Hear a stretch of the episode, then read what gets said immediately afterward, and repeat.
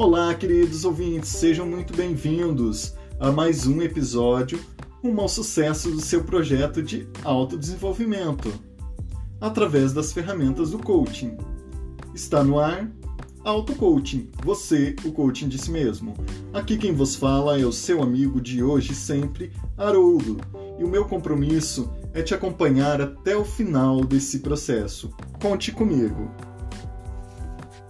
E dando início as atividades de hoje, vamos para o nosso quadro Fio Condutor.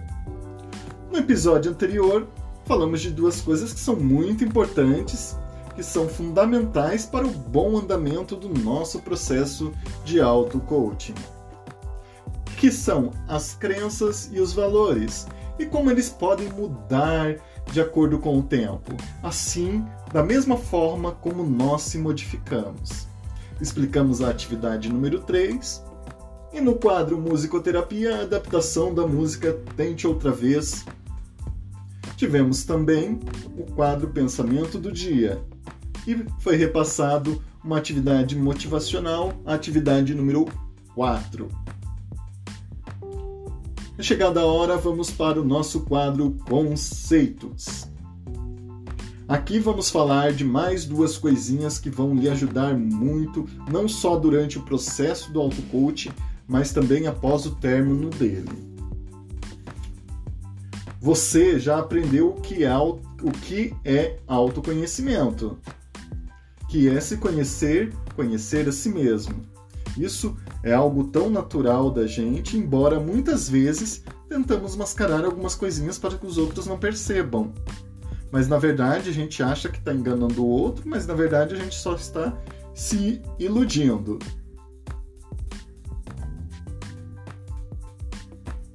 Mas é através desse autoconhecimento que você precisará desenvolver mais duas coisinhas, caso ainda não tenha. Então, vamos lá. A primeira coisinha que você precisa desenvolver através do seu auto, autoconhecimento é a resiliência. Muita gente fala, né, de resiliência. O que é resiliência? Consiste em saber lidar, trabalhar com as situações bem adversas, sem, dessa forma, se abalar, sem se contaminar, e entender que nem sempre vai acontecer as coisas na forma desejada. Não carregar aquele sentimento de culpa e, com isso, não ter medo de recomeçar todas as vezes que for preciso. A segunda palavrinha que precisa vir através do seu autoconhecimento é a ressignificação. Essa é outra palavrinha que está muito na moda, que é o quê? É conseguir enxergar o lado bom das coisas, mesmo quando elas não foram tão boas assim. É buscar na essência das coisas as lições positivas. Enfim, enxergar o mundo com outros olhos. Então, pessoal, busque desenvolver essas duas coisas, resiliência e ressignificação, porque elas vão ser muito importantes para o seu processo de auto-coaching e isso também leve para a sua vida após o término do processo. Vamos para o nosso quadro Musicoterapia. Confesse, quem já não se sentiu sem rumo assim? Como uma sacola plástica, voando com o vento. Confesse, você já se sentiu fraco, frágil, assim como um castelo de cartas, que apenas com um sopro cai. Saiba que para tudo há sempre uma saída. Há uma faísca dentro de você, que você tem que só acender. Ou seja, dar o primeiro passo. Ir aonde você quer chegar. Deixe suas cores explodirem, como fogos de artifício. E todos gritem, para que todos gritem espantados após verem o seu verdadeiro valor.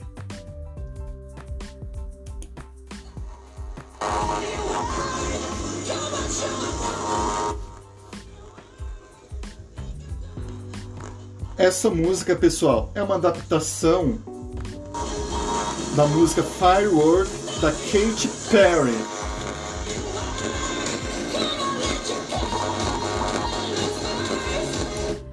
Então, sempre que precisando, pessoal, escuta essa música Firework da Katy Perry.